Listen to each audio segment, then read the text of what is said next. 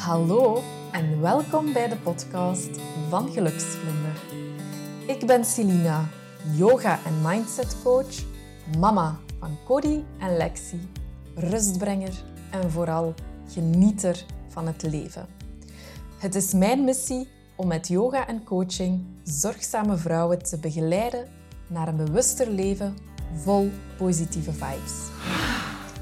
Met mijn enthousiasme neem ik je mee naar een leven met meer bewustzijn waar jij je goed kan en mag voelen. In deze podcast staan yoga, persoonlijke groei, zelfzorg en positiviteit centraal. Hiermee inspireer ik jou om goed voor jezelf te zorgen, zodat jij anderen kunt blijven ondersteunen en voor hen kunt zorgen. Klaar om meer ademruimte in te nemen?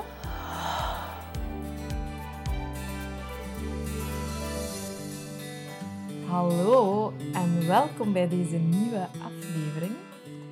Eerst en vooral wil ik jou enorm hard bedanken voor de leuke reacties die ik heb gekregen op de eerste afleveringen.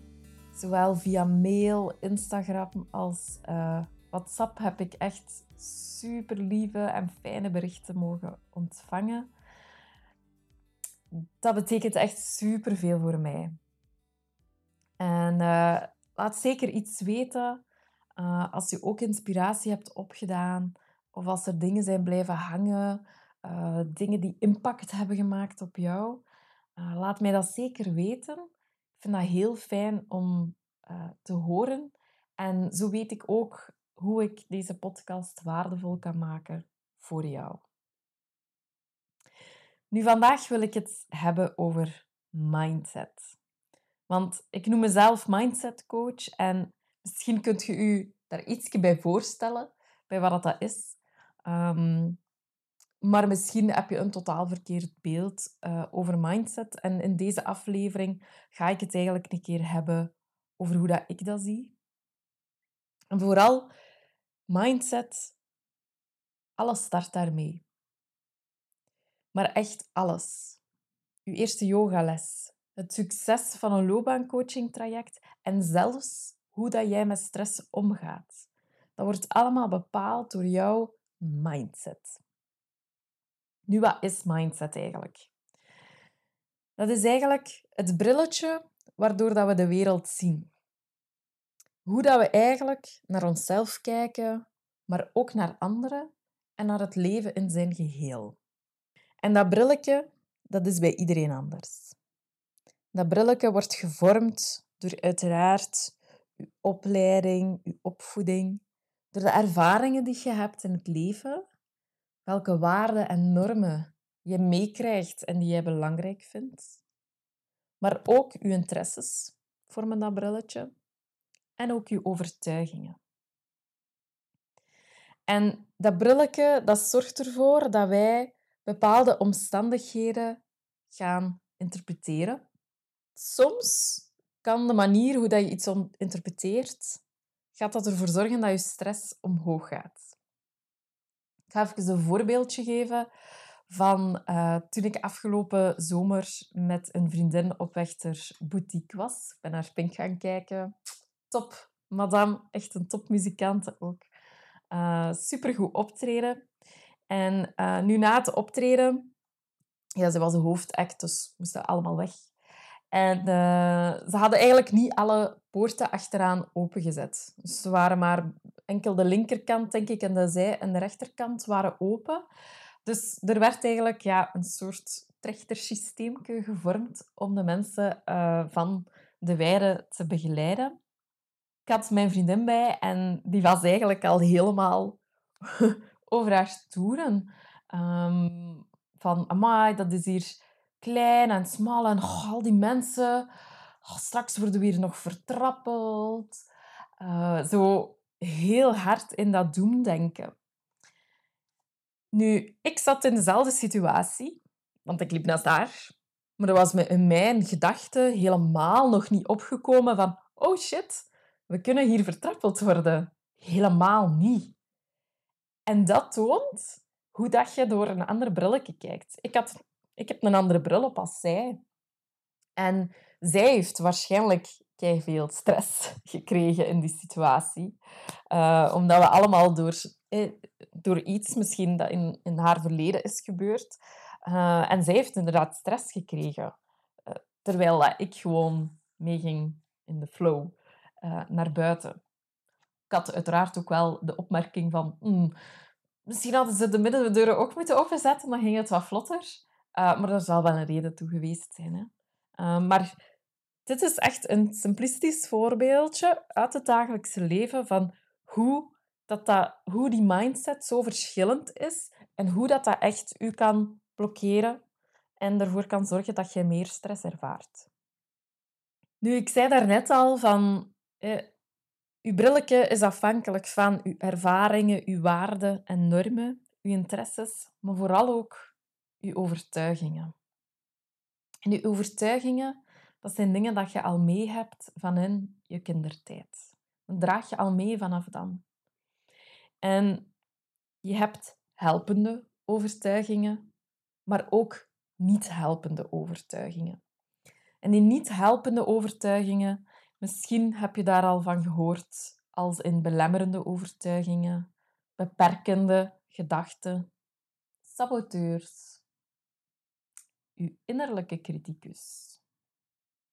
Dat zijn eigenlijk allemaal termen of namen voor één en hetzelfde, die niet helpende, beperkende gedachten.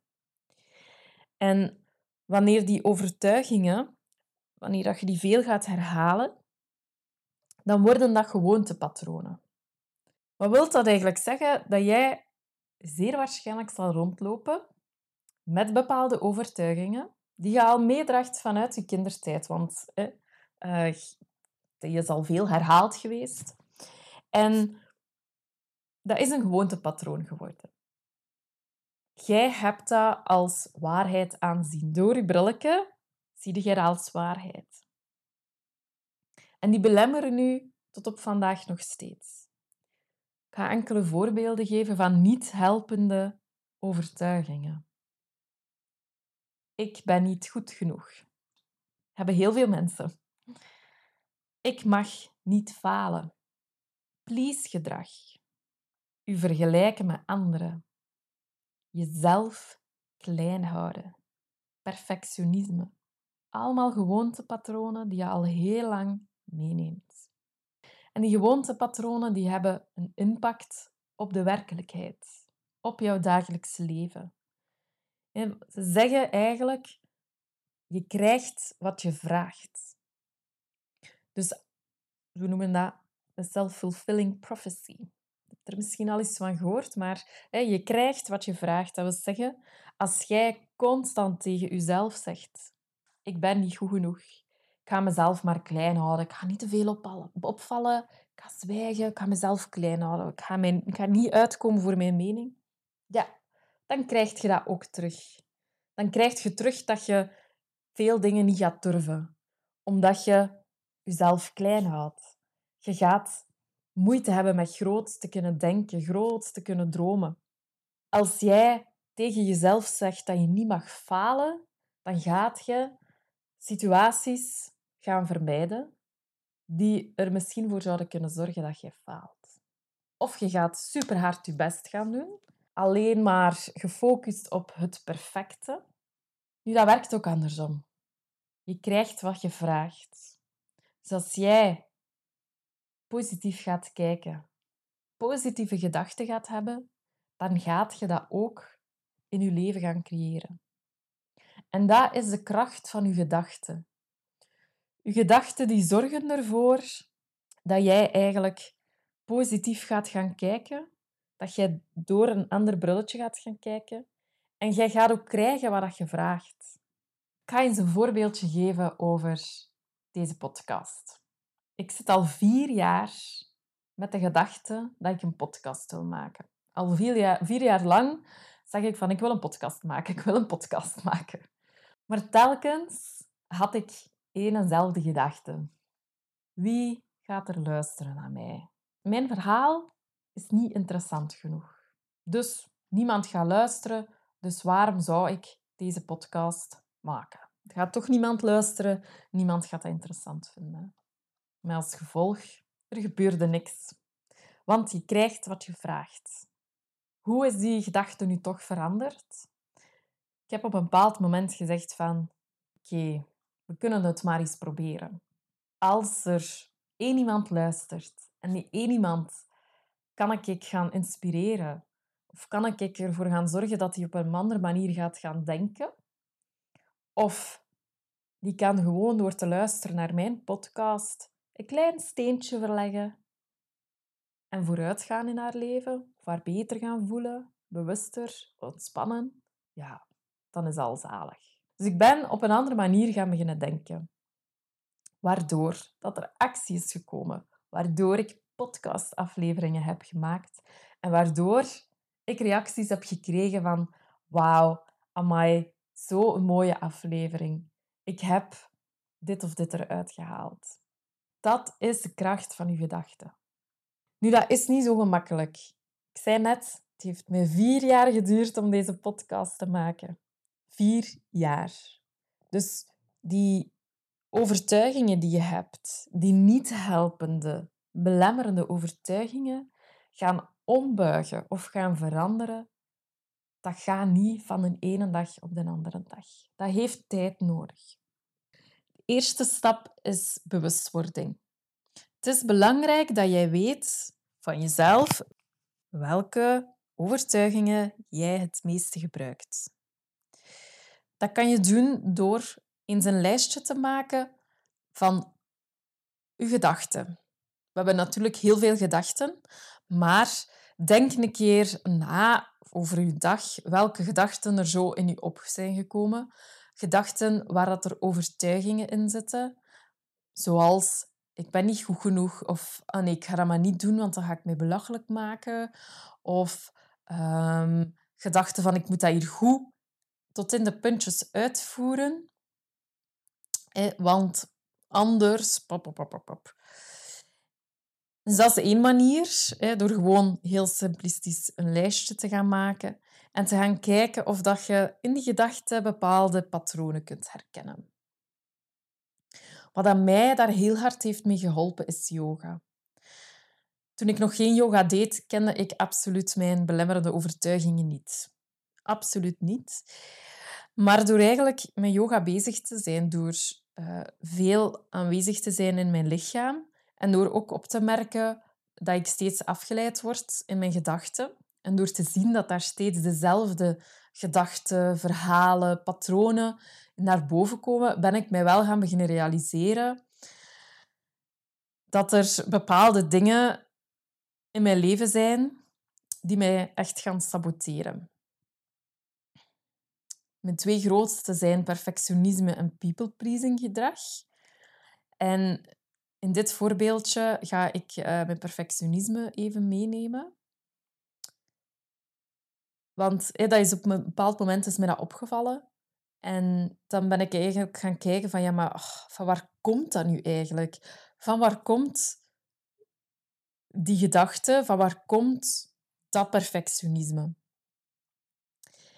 En je moet daar echt voor teruggaan in je kindertijd. Heel vaak zal dat iemand geweest zijn die heel dicht bij jou stond, een ouder.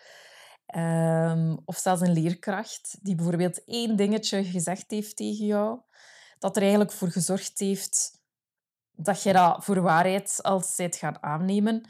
En dat is één keer gebeurd, niet één keer, maar dat zal nog een paar keer gebeurd zijn. En je gaat dat andere situaties daar ook allemaal aan opgehangen hebben ah ja, dat zal wel zijn omdat hij ooit uh, gezegd heeft tegen mij dat ik niet goed genoeg was.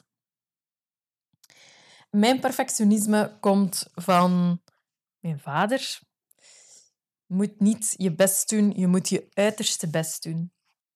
En je kunt zelfs eens gaan kijken, ja, maar oké, de persoon die dat gezegd heeft tegen u, was dat ook vanuit zichzelf of heeft hij dat ook overgenomen? Ik weet, hetgeen dat mijn vader gezegd heeft, dat is vanuit zijn eigen perfectionisme, dat hij ook door zijn moeder heeft aangeleerd gekregen. Het kan echt overgaan van generatie op generatie, zo'n dingen. En daarom is het belangrijk om echt eens te gaan, te gaan kijken van waar dat, dat soms komt. En dan stel je jou dezelfde vraag. Ja, maar is dat waar? klopt dat wel, wat hij zei? Puur rationeel. Je moet niet je best doen, je moet je uiterste best doen. Ja, voor mij is dat niet per se waar. Maar je hebt dat toen wel als waar aangenomen. Stel jezelf dan de vraag: levert het mij nog iets op? Wat levert het mij op om alles tot in de puntjes en tot in de details te gaan doen? En stel jezelf de andere vraag: wat kost het jou? En wanneer je die analyse hebt gedaan, gaat je je er nog bewuster van zijn van waar dat, dat komt. Gaat je je er nog bewuster van zijn op momenten dat je het gaat gebruiken. Op momenten dat je merkt van oké, dat perfectionisme komt weer naar boven. Dat stemmetje van uh, het perfectionisme komt naar boven. En dan ga je dat kunnen gaan ombuigen. Stel jezelf eens voor hoe dat jouw leven zou zijn zonder die belemmerende overtuiging. Dat je eens niet alles perfect uitvoert. Wat gaat er dan gebeuren? Want dat perfectionisme, dat belemmert u. Dat gaat ervoor zorgen dat jij niet in actie komt. Want het zal toch niet perfect genoeg zijn. Gaat ervoor zorgen dat je gaat uitstellen. Dat je dingen niet in de wereld gaat zetten. Stel je een keer voor dat je wel iemand bent die dingen in de wereld zet, die in actie komt. Wat ga je dan leren? Je gaat waarschijnlijk fouten maken, maar je gaat daar iets uit leren, want van fouten leert je. Er zijn geen bloemen zonder regen. Ook bloemen hebben regen nodig om volledig te kunnen bloeien. En ook wij als mens hebben nodig om te falen, om fouten te maken, om daaruit te leren. Fouten maken wil niet zeggen dat je niet meer perfectionistisch bent, dat je het niet goed doet. Absoluut niet. Het, uh, het wil gewoon zeggen dat je aan het groeien bent. Perfectionisme is eentje dat ik heel vaak tegenkom, ook in mijn praktijk, in mijn coachingpraktijk. Het houdt je tegen om te kiezen voor jouw persoonlijke groei. Heel belangrijk ook is, het vraagt tijd om jouw overtuigingen te gaan ombuigen. Het vraagt tijd om ze te leren kennen, om ze te gaan opmerken. En gegarandeerd, na x aantal jaren gaat er soms ook nog steeds inlopen. Dat is normaal, want je hebt jaar na jaar altijd tegen jezelf gezegd dat je alles perfect moet doen, tot in het puntje. En dan wilde dat ineens gaan omvormen en ombuigen. Ja, dat is niet gemakkelijk. Daarom vraag hulp als het niet lukt. Vraag hulp aan een therapeut, een psycholoog, om samen met jou jouw overtuigingen te gaan bekijken. Ik kan ook nog twee goede boeken aanraden. Eentje is uh, van Nina Mouton, Zelfzorg is het begin van alles. Daar legt zij uh, het heel mooi uit, uh, hoe dat die overtuigingen, hoe dat, dat bij iedereen anders is en, en uh, wat je er ook aan kunt doen. Een tweede boek is Positieve Intelligentie van Shirzad Shamin. En het is een supergoed boek, want je gaat eigenlijk op zoek gaan naar jouw saboteurs. Een van de belangrijkste is bijvoorbeeld, uh, je bent niet goed genoeg, heeft quasi iedereen, maar die worden aangevuld met een aantal andere uh, saboteurs of belemmerende overtuigingen. Met dit boek hoort ook een soort test. Je kan een soort vragenlijst invullen en op basis van de antwoorden die je geeft op die vragen, krijg je eigenlijk je top uh, saboteur, je belangrijkste die je inzet. En dat helpt ook wel om een beetje inzicht te krijgen. Dus als er iets is wat je moet onthouden, is dat je gedachten krachten zijn en dat heel veel dingen daarmee starten. En dat dus ook een positieve blik, positieve gedachten, een positieve mindset, die gaat jou helpen om beter met stress om te gaan. Die gaat jou helpen om rustig te zijn, om bewuster in het leven te gaan staan. Zodat jij goed kunt